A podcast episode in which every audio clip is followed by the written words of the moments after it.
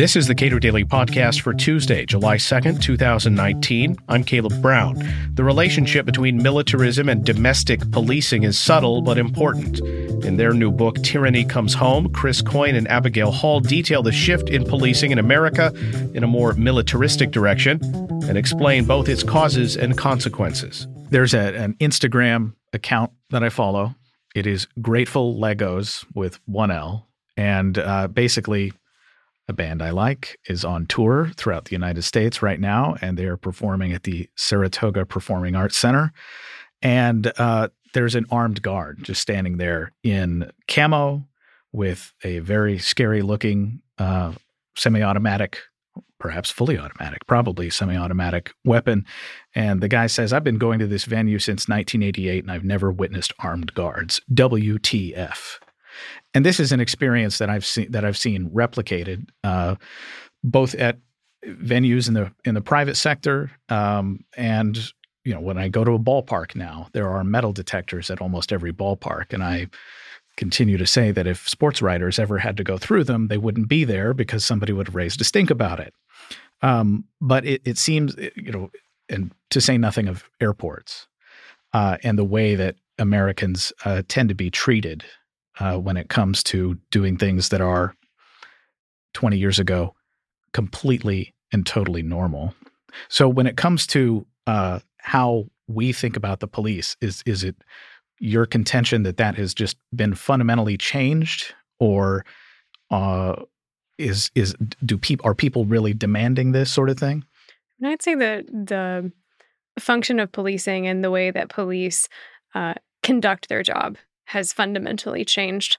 Um, I think people have particularly started noticing it probably from the 1980s. It's become a hot button issue really since Ferguson. Um, you know 2012 2013 or so um, but it's been something that's been progressively changing over time I, would say it's not just policing either it is the activities of government that fall under the the purview of security and domestic security. And so policing is one aspect of that, surveillance is another.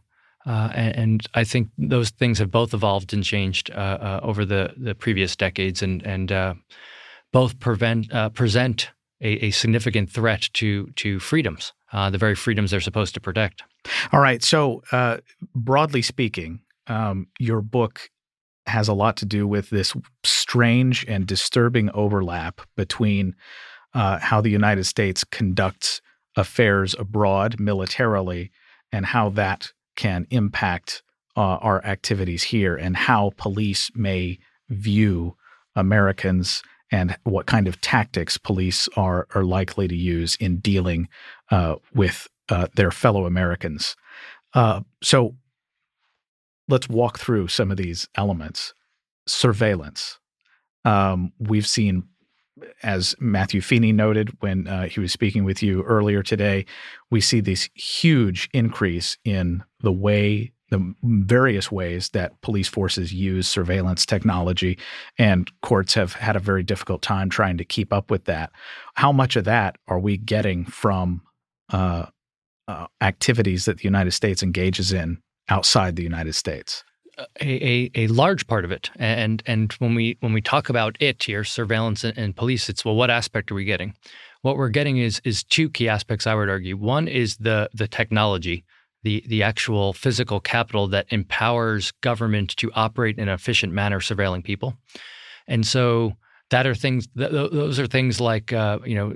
Uh, Stingray technology, uh, or, or what are called dirt boxes, these cell phone simulators that allow police to pick up on uh, uh, where uh, cell phone holders are located, uh, as well as some of the data on their cell phones. Those were designed uh, very recently for uh, efforts in Iraq and Afghanistan. The other aspect that we're getting is a, a on the demand side. And that's a function of, of some citizens or, or a percentage of the of the citizenry wanting increased government involvement and, and supposed protection. But there's also a supply side as well, which is you know, governments invest a lot of resources convincing people that there's threats and convincing people that they can supply uh, um, certain services and goods to protect them. And so it's it's a culmination of all these things together, which are are linked to both foreign interventions abroad, but also open-ended wars. Things like the war on terror, where where the entire world, including domestic soil, is part of the battlefield.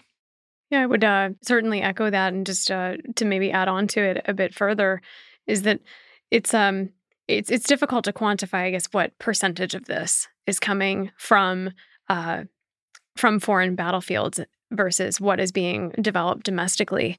I think one of the important things for us to discuss and something that we highlight in our book is that one of the things that occurs as a result of foreign intervention is that when uh, people are done engaging in foreign intervention. They bring not just the technologies, but they bring their skill sets and they also bring the organizational dynamics of the institutions in which they were operating abroad, and they can utilize those domestically. And in the case of policing, we see that very clearly in a couple of different instances, some dating back to the early 1900s, uh, some a bit more recently. The advent of SWAT teams in the 1970s would be a very clear example of that dynamic where you have individuals who maybe never uh, engaged in a foreign intervention. And yet, when they're operating within these domestic institutions, whether or not they know it, they're operating within an organizational dynamic, which was a direct result of foreign intervention. So, how far back does this go? You mentioned the early 1900s. What what does the U.S. experience in the Philippines have to teach us about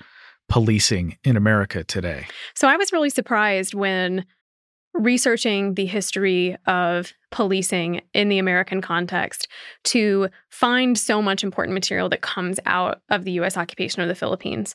Um, so the US uh, engages in a brief war in the Philippines to effectively try to oust uh, the Spanish.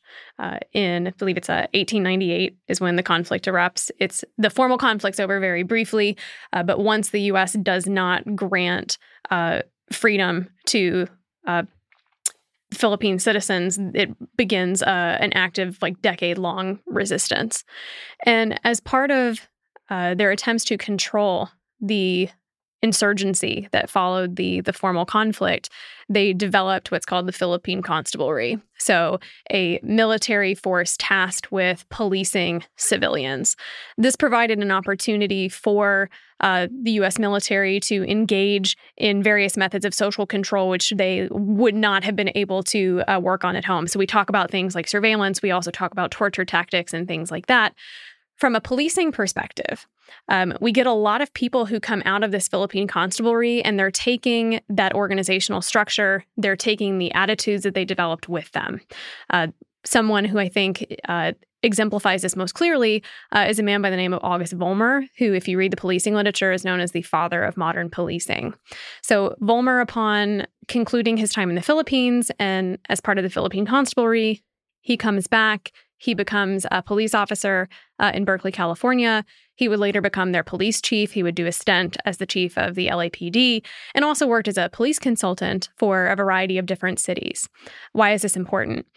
Vollmer was adamant about bringing the tools that he had developed as uh, part of his time or his tenure in the Philippine Constabulary in the Philippines to be used domestically. And so his biographers write things like uh, people were under the impression that martial law was in effect when he was uh, police chief and he felt that that worked to his advantage. He was uh, vocal about the fact that he thought police should be run operationally like the military. He set out to attempt to do that. And he spread these ideas, uh, not just in his own locality, so said Berkeley and Los Angeles primarily, uh, but would also impart these ideas to other police forces as they were developing as he was working as a consultant. So that's the earliest place that we see it, but it's not the only place. Uh, in the United States, uh, you know, Abby, you mentioned that people are bringing more than just skills when they return from war. They're bringing uh, uh, tactics. They're bringing uh, an, like an institutional arrangement in which they feel comfortable working, but they bring attitudes as well. So, is, is there any evidence that we can point to to say people who have been uh, have served overseas behave somewhat differently when they are placed in a law enforcement capacity? So we we do see some of that. Now I will preface this by saying that data looking at, at attitudes um, is is not always easy to find. Uh, people aren't always forthcoming with this information. Some of the best work on this, particularly as it pertains to the attitudes piece, um, comes from Radley Balko. Uh, so he's done uh, extensive work on police militarization, and one of the things that he's written on, he wrote an article looking at police clothing.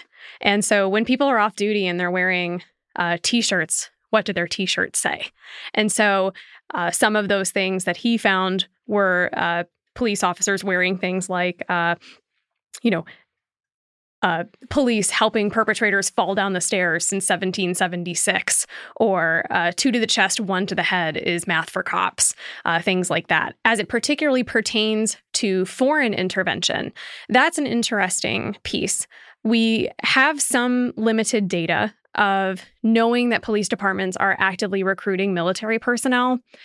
How those military personnel integrate into police departments is an open question because we don't have data about uh, people's backgrounds, usually if they're involved, uh, police officers I'm talking about, if they're involved either in like an officer involved shooting or if they are written up for misconduct.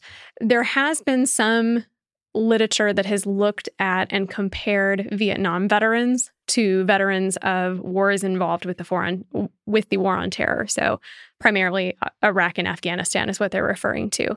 So when we're looking at how is it that being in the military impacts people as a police officer. We can think about that in a couple of different ways. So, uh, people might rightly point out that individuals who are in the military may have characteristics that might be very helpful to them when they engage in police work. And I think that that's absolutely true. Uh, there are some aspects, though, of military training that you don't want to, or historically, founders, uh, politicians, and, and others have said we don't want in police officers. So, looking uh, bringing in those attitudes of we have to destroy our enemy uh, is not something that we want to be bringing to our civilian police forces. Uh, I think you also see very clearly, in addition to uh, what Radley Balko has talked about, you see this shift toward the adoption of this warrior mentality for police officers. So you read transcripts from policing conferences, and the keynote speaker is saying things like, uh, you need to develop your warrior mindset and things like keep your battlefield in front of you and keeps referring to the communities in which police officers are operating as their quote unquote battlefield. When your job is to uphold the rights of individuals, both those who are offended and also those committing the offenses, having those kinds of militaristic attitudes uh, runs counter to what police are historically and I still think in a contemporary context charged to do. When did uh, police start using the word civilian to return to refer to non-cops?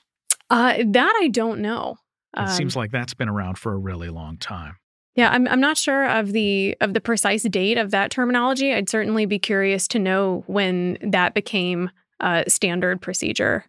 So, with respect to you mentioned hardware and uh, specifically with respect to surveillance, but of course, and as you you mentioned Radley Balko as well, uh, a lot of that hardware that comes back and ends up in the hands of police officers is essentially surplus or used military equipment. And to the extent that you're already recruiting uh, members of the military to serve in uh, as uh, members of the police force, uh, maybe that is a comforting thing for a lot of them, but it certainly doesn't necessarily serve the public very well.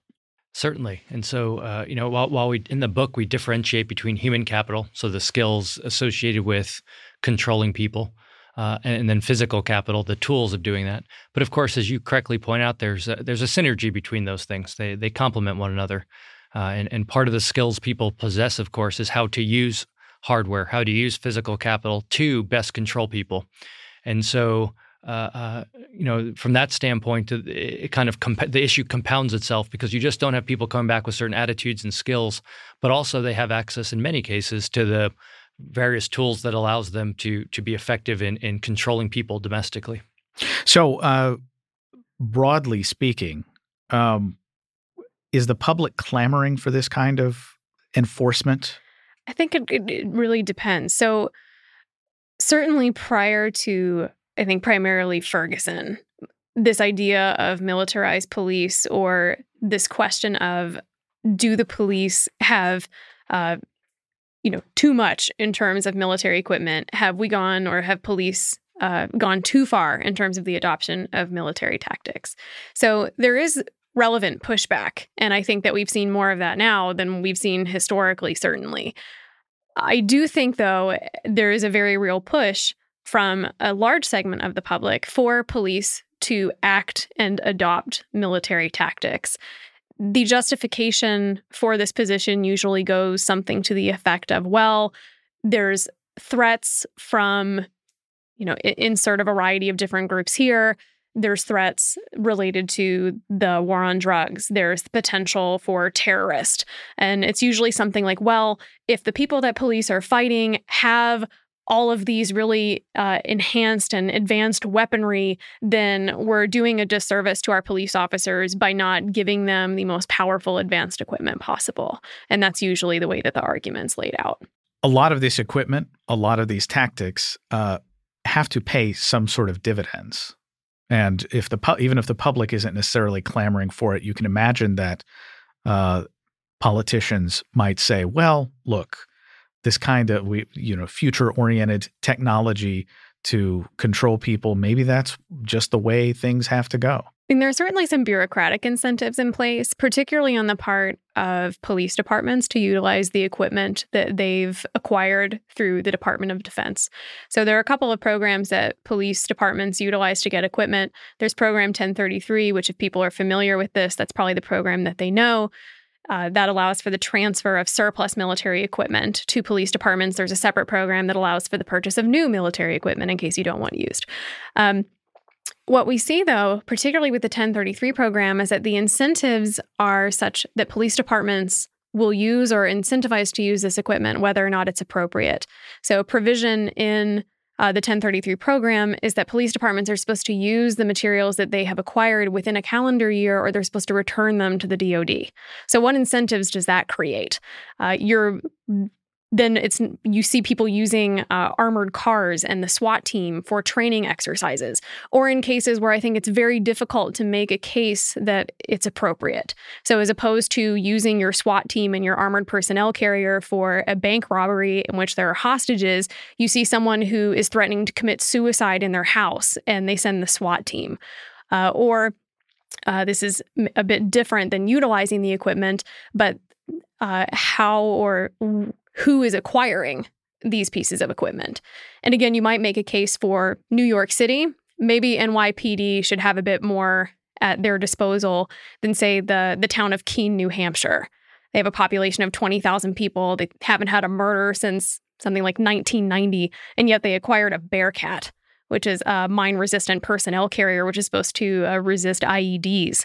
Um, and while you might think that the Canadians present a threat, I don't think most people would say that that's a, a, reasonable usage of that equipment.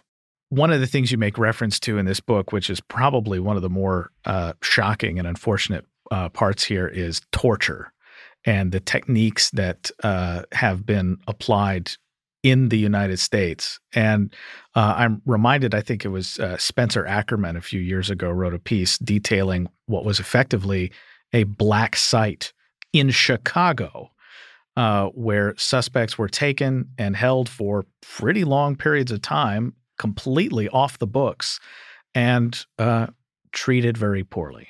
Yeah, and we talk about this exact case in, in the book. And so torture you know is going to be it's it's a jarring thing for people to hear because of course you know ordinary people say well, we don't observe torture in, in daily life in America uh, and, and, it's true, it's not prevalent in, in, in, people's ordinary lives, but it is prevalent in certain institutions within America, the, the, the prison system being one of them.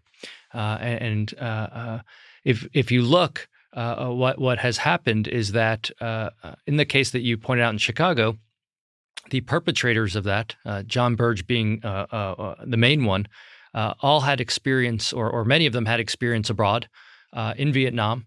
Uh, and of course, uh, part of what the the the, the tactics empl- employed by the American military in Vietnam was torture, uh, and uh, uh, in a variety of forms. Uh, one one form called the water cure, which is basically pumping the victim's stomach full of water. Um, so it's it's a related to to waterboarding, different but but similar type effects, and and uh, these type of techniques were brought back to to America. Uh, uh, uh there there is what it's called the, the Vietnam Special, right? Yeah. So one of the techniques that was developed, particularly in the Vietnam War, and elsewhere is the use of clean torture techniques. So, what they mean by that is torture techniques which, when done correctly, don't leave a mark on the person being tortured. So, it provides cover for the individuals conducting the torture. Um, and so, what Chris is referring to is when John Burge, who was, um, I don't think he was actually tried for these cases, I think he was tried for perjury. Um, but the Chicago Police Department was sued by a variety of different people who had been uh, mistreated at the hands of the Chicago PD. And the torture technique that Chris is referring to is one where you use a modified field telephone to electrocute someone. And so, to what we do to at least illustrate in part, because of course they deny that this ever took place, um, to illustrate the foreign intervention connection is that when testifying under oath, one of Burge's colleagues stated that he referred or had heard uh, Burge and others refer to using this technique on people who had been arrested in Chicago as, quote, the Vietnam special. So, what are the fixes here? I mean, when you think about torture, torture is not even acceptable overseas, at least officially and uh, in the United States, it should be doubly so. Uh, so, to the extent that we want to end this kind of treatment of Americans who we shouldn't forget have uh, more have rights, uh, at least more rights than we respect in uh, people in in foreign countries, whether that's right or wrong. Uh, so, what are the fixes? Well, in general, moving beyond torture and just thinking about the different cases that we talk about in the book. So, surveillance, militarization of police, the use of drones, and, and torture, and, and the threats that those things present. There, there's a variety of potential fix, fixes. One, of course, is to uh, uh, either enforce existing constraints uh, on people's behavior who possess that power or uh, uh, uh create new constraints. the issue there, of course, is that oftentimes there's not a political incentive to do that. The other way that we suggest to, to kind of fix this is to pull back the expanse, expansive uh, militaristic foreign policy of the United States. Because when the US government engages, both prepares for and engages in these proactive military adventures, that requires certain things. Mainly, it requires investments in developing and refining various tools and methods of social control. And really, the point of the book is how those various methods and uh, uh, uh, techniques and innovations in social control end up coming back home. And so, one of the ways to do it is not to invest resources in developing those things, which requires kind of pulling back on the expansive uh, American bootprint that really covers most of, of the earth. And, and so, that's kind of the, the broad vision for the fix. Uh, again, there's there's you know all these different constraints we could think about to limit government abuse but there's just not the political incentive there to to implement or or enforce these things in any kind of meaningful way. And one of the other things that we talk about too in the book, which I think is critically important, is the role that ideology plays on the part of the citizenry. So uh, what do citizens or what what is the the American population willing to tolerate? to the extent that people are comfortable with an extensive surveillance state or they're comfortable with the use of militaristic or uh, highly aggressive policing tactics, I think you're really unlikely to see change, uh, me- meaningful change in either of those areas and, and, others as well. But to the extent that these things are um, unacceptable or become unacceptable to the American population. Uh, we can and have seen cases where ideology has provided a powerful check on government and prevented government from reaching into other arenas, and even in some cases, government pulling back from arenas in which they've operated. And I, I think that there's potential there as well, in addition to those items that Chris mentioned. Chris Coyne and Abigail Hall are authors of Tyranny Comes Home The Domestic Fate of U.S. Militarism. Subscribe to the Cato Daily Podcast wherever you get your podcasts and follow us on Twitter at Cato Podcast.